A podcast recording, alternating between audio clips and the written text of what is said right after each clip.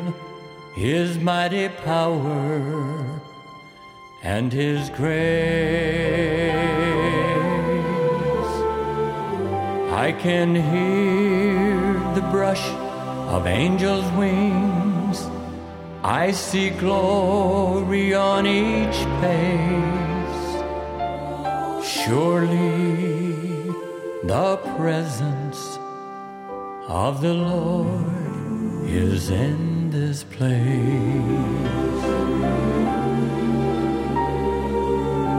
Surely the presence of the Lord is in this place.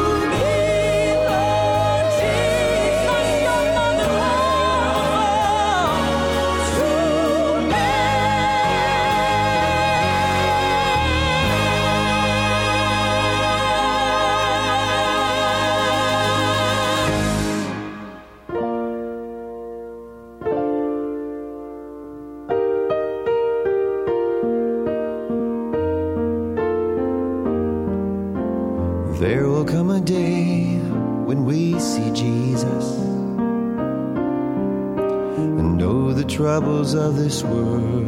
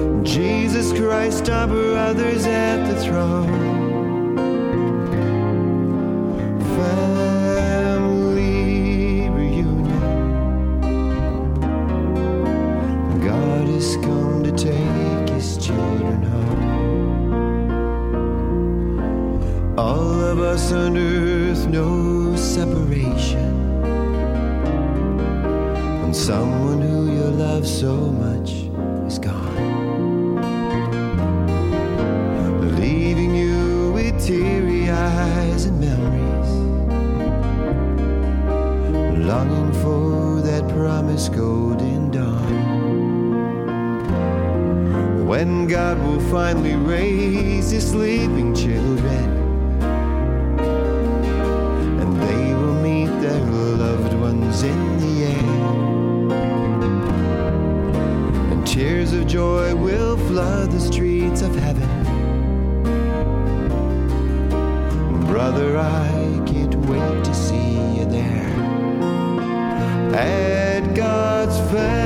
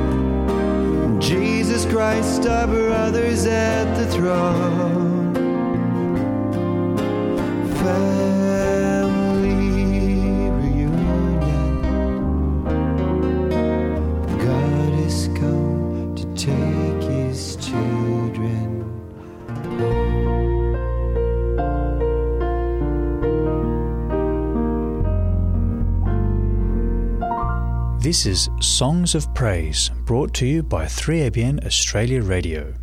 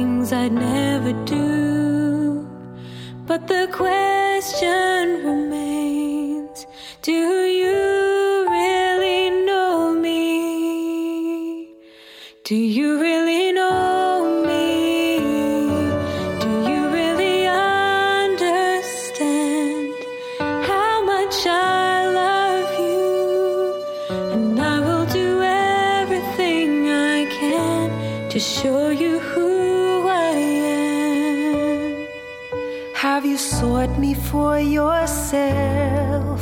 Search for me and you will find that my arms are stretched so wide, full of love for you, my child. I long for you to be with me for all eternity. So the question remains.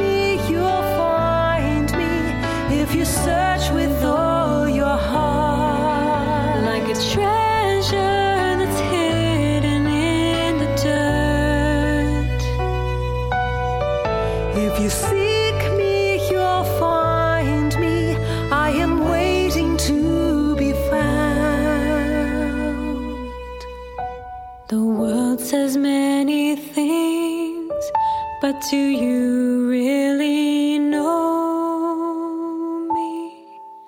I came from heaven's throne and became a human man. I came to show you God and who I really am. I died for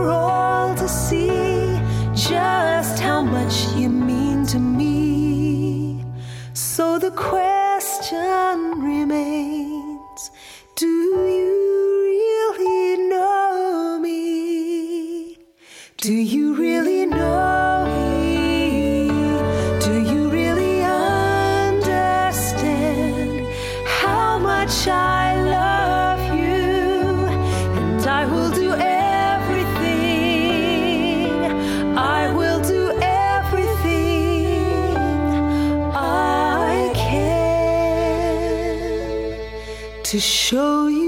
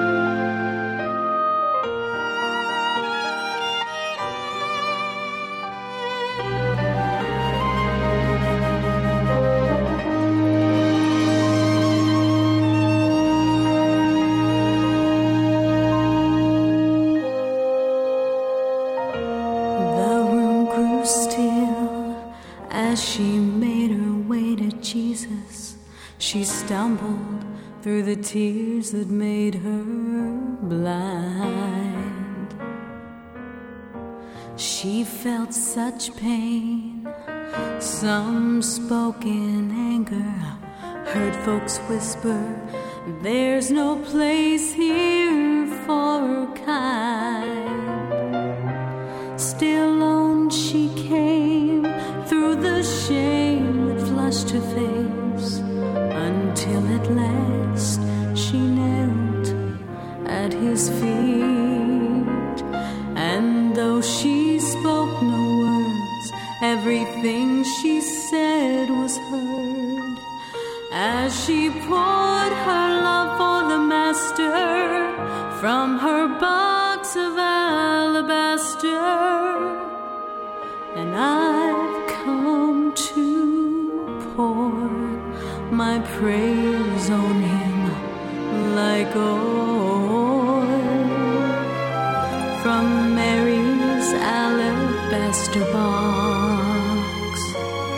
Don't be angry.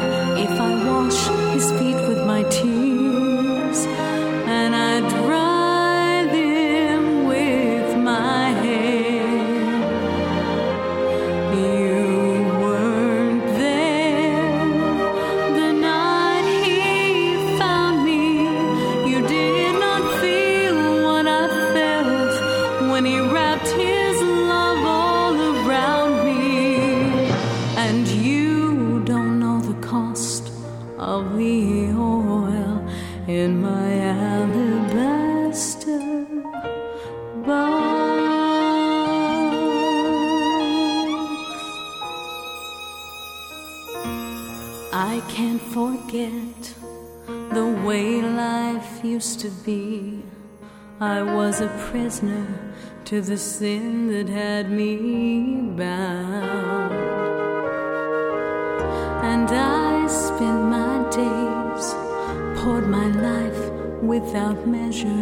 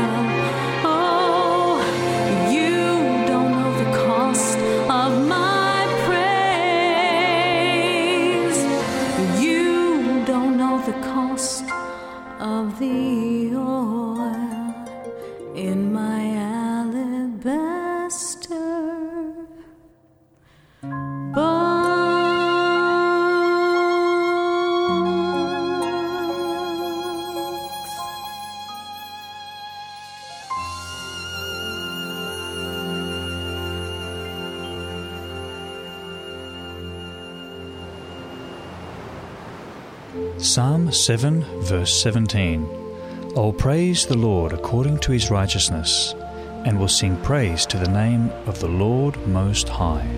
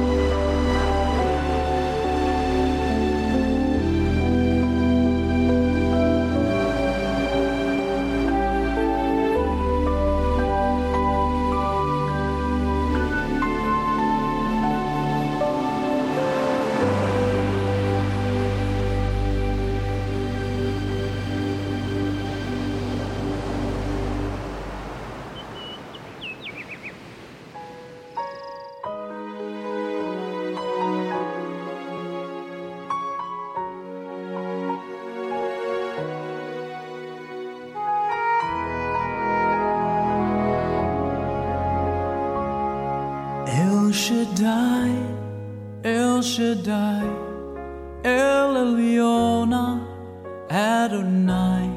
Age to age, you're still the same by the power of the name. El Shaddai, El Shaddai, Erkamka na, Adonai. We will praise and lift you high. Shaddai.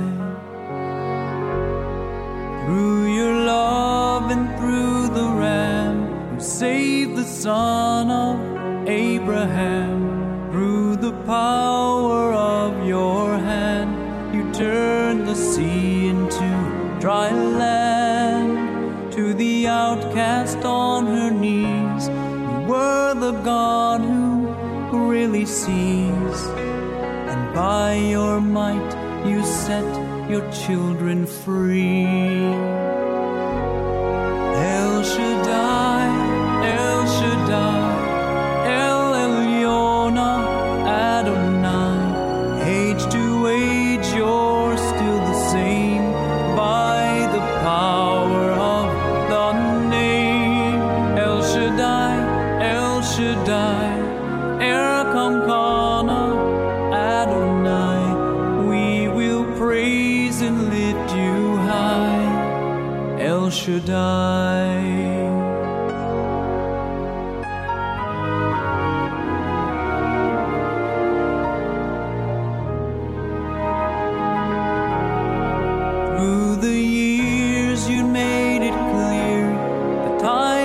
Christ was near. Though the people couldn't see what Messiah ought to be, though your word contained the plan, they just could not understand. Your most awesome work was done through the frailty of your son. Shaddai, El Shaddai, El Elyon, Adonai. Age to age, you're still the same by the power of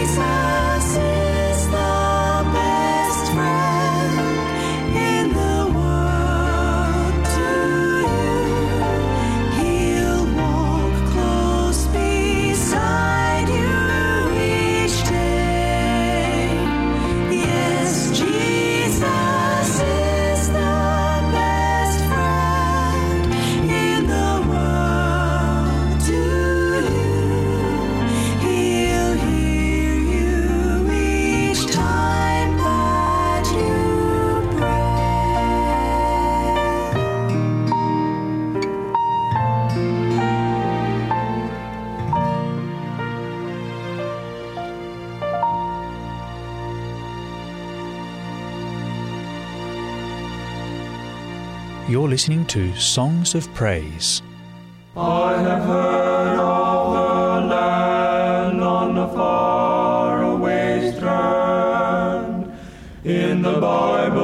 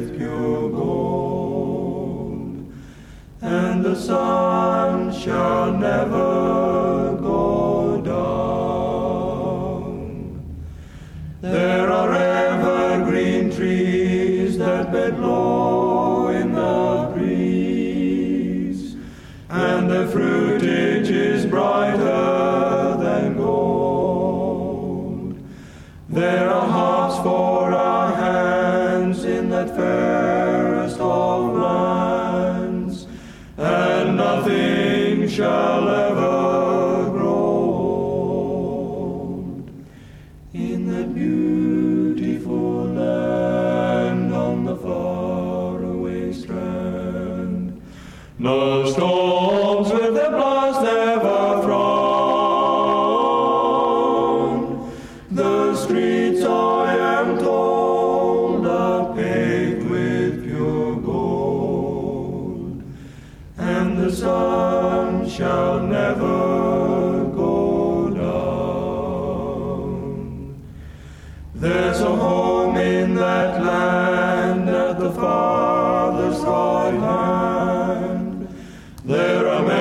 and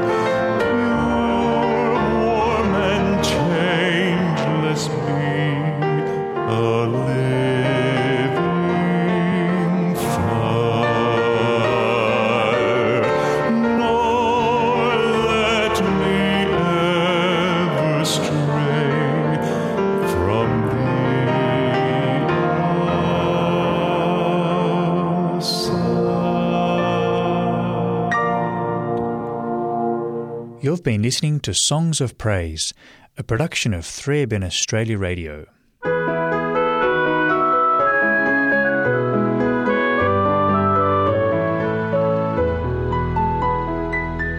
You are listening to 3ABN Australia Radio's book reading.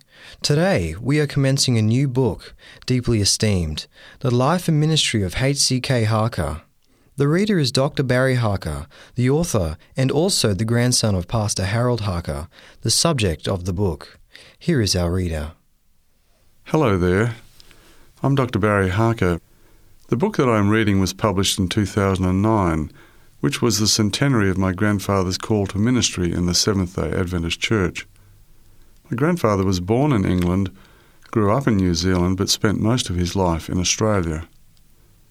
Harold Cecil Knightley Harker was not a tall man, but he was devoted to gospel ministry and very energetic. One of his contemporaries described Harold as that zealous apostle. I wrote the biography of my grandfather mostly for my family and as a gift to my father, who has since died.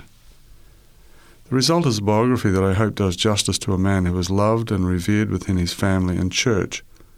I have kept the narrative as simple as possible to allow Harold's words and actions to speak for themselves. What emerges is a man of faith and courage who cheerfully overcame obstacles and difficulties to fulfill his call to pastoral evangelism. When my grandfather began his denominational service in New Zealand, in 1897. Queen Victoria was the British sovereign, powered flight was in the future, and Australia, where he was to minister for most of his life, was a collection of self governing British colonies.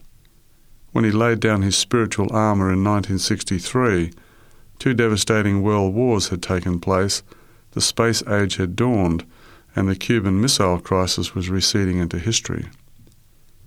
One of Harold's favourite themes was the way in which the Lord helped his people, and it's fitting that he was able to experience the providences of God in so many remarkable ways in a period characterized by the rapid growth of the Seventh day Adventist Church into a worldwide presence. Whether or not you share Harold's faith, I hope that you'll enjoy the story of a man who lived his faith and left this world a better place. Chapter 1 Distant Shores William Harker paced the floor. The sound of the deadly undertow sucking back the pebbles on Chesil Beach rhythmically punctuated the silence. A baby's cry from an adjoining room startled William. A few minutes later, the door opened and the doctor appeared. It's a boy, Mr. Harker. Mother and baby are well. You can see them now. Thank you, Doctor, William replied. Look, William, he has blue eyes. Elizabeth spoke to her husband softly as he picked up the little boy. Yes, and they have a touch of grey too, William mused as he cradled his new son in his arms. He is a fine baby. The children will love him, Elizabeth added. Yes, I'm sure they will welcome little Harold to the family, William responded. It is December 12, 1877, at Clearmount in the village of Wyke Regis, Dorset, England. Harold Cecil Knightley Harker is William and Elizabeth Harker's sixth child. Harold was soon presented to his sisters Florence, Lila, and Laura, his brothers Malcolm and George, and to Lillian, Ellen, and Reginald, William's children from a former marriage. The children were excited to have another boy in the family, and Harold was accepted at once. The following year passed quietly for the Harker family. Another addition to the family was expected in January 1879. When the time for the birth arrived, Elizabeth experienced a long and difficult labour. The doctor came to the room where William waited. Your wife has given birth to twins, Mr. Harker.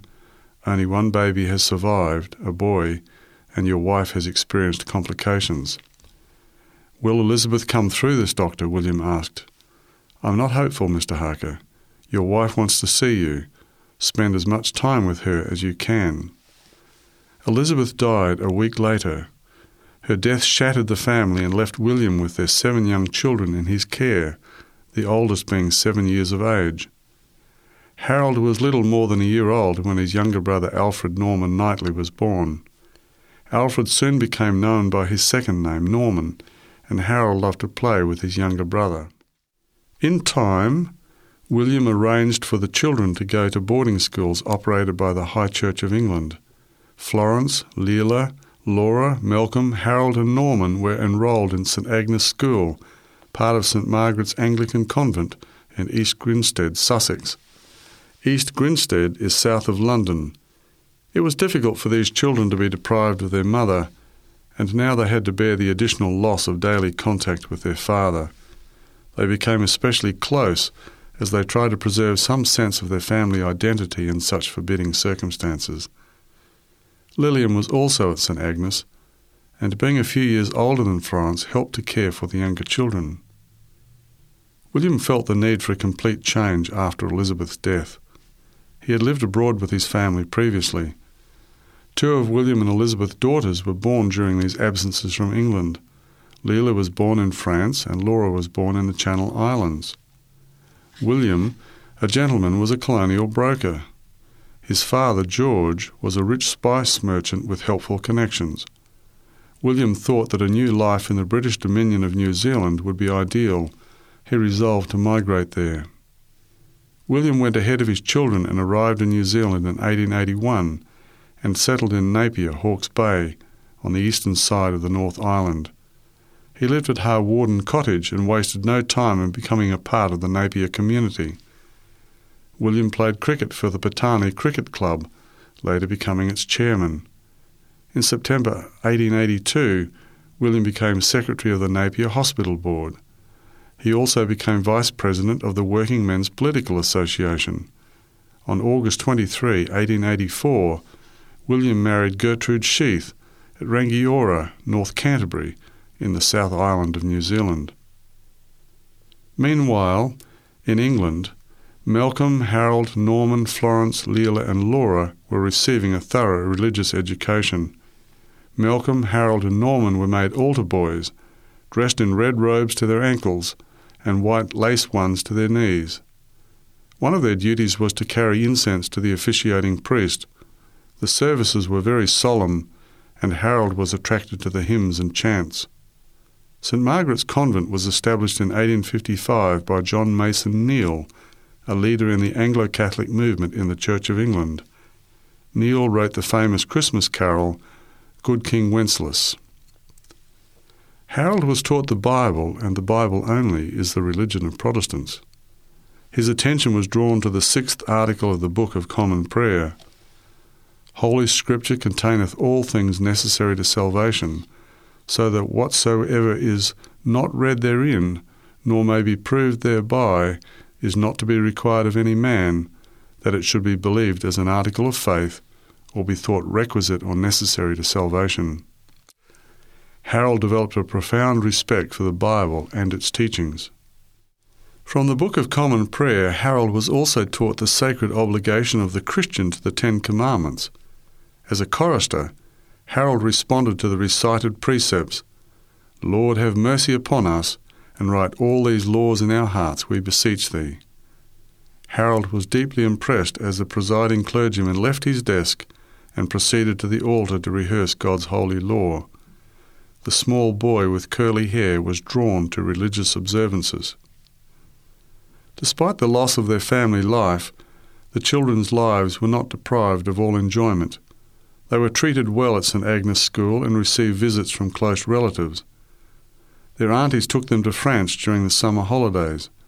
Florence, Leila, and Laura were very protective of their younger brothers, and the bonds between the children continued to grow stronger. Finally, the time came for the children to join William in New Zealand.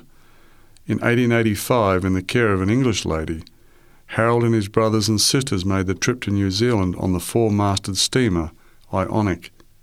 The large party of children and their governess boarded Ionic at Gravesend on the River Thames.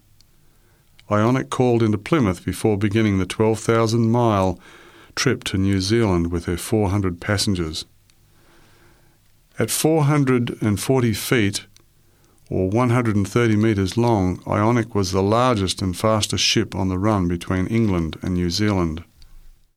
The children watched wistfully as England receded from view, sad to leave all that was familiar to them but excited by the long sea voyage that lay ahead and the thought of reunion with their father. Every day brought new wonders to light, and the boys were fascinated by the ship. Ionic had beautiful lines and punched through the water at a steady twelve and a half knots, reaching the Canary Islands in a week and staying in the port at Tenerife for a few hours before resuming the voyage. The two large double cylindered engines and twin screws kept the Ionic steaming rapidly south, past the equator and towards South Africa. Three weeks into the journey, Ionic rounded the Cape of Good Hope and into the latitude of the Roaring Forties. With the prevailing winds at her back, Ionic took just three more weeks to reach New Zealand. There were joyous embraces as the children were reunited with William. The reunion in New Zealand marked the beginning of a period of happiness and stability for the children. Gertrude proved to be a good stepmother, and the children were drawn to her. Although a strict Roman Catholic, Gertrude allowed the children to attend the Church of England. The children adapted to New Zealand readily. The green countryside was similar to England, and there were familiar British faces everywhere, although the Maoris proved an endless source of fascination for the children. More than a century before, Captain James Cook visited New Zealand, and his frequent contact with Maoris led him to conclude that colonisation of New Zealand would present significant challenges. Cook's assessment proved correct, and Maori culture remained strong in the late 19th century, despite white settlement. William and Gertrude enrolled the younger children at the Napier District School, and they settled in quickly. In December 1885, Florence, Leila, Laura, George, and Harold received prizes at the Napier District School prize giving. Harold turned eight that month. So much had happened in Harold's short life the loss of his mother, the years at St Agnes School, holidays in France, and now a new life in a country thousands of miles from England. Yet Harold retained a cheerful disposition and continued to enjoy services at the Church of England. Life soon changed again with another addition to the household. On October 30, 1886, William and Gertrude's first child, a son, was born.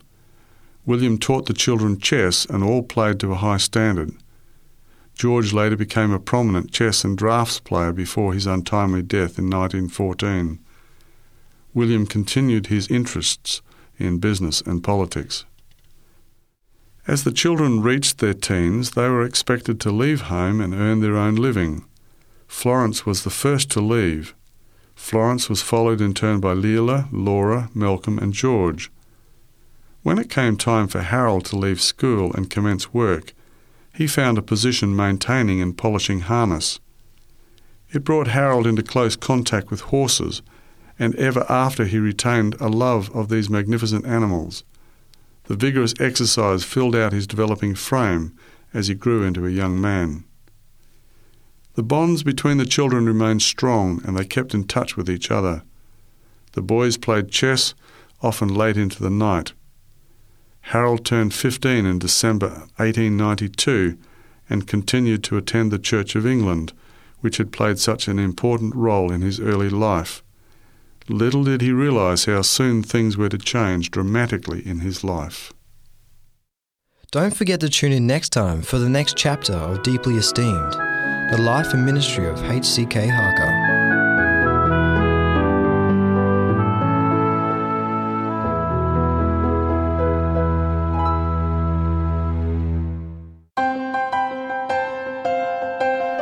If you have any questions or comments in relation to today's program, you can call 3ABN Australia Radio within Australia on 02 4973 3456 or from outside of Australia on country code 612 4973 3456. Our email address is radio at 3abnaustralia.org.au. That is radio at the number 3 ABN Australia, all one word, .org.au. Our postal address is 3ABN Australia Inc., PO Box 752, Morisset, New South Wales 2264 Australia. Thank you for your prayers and financial support.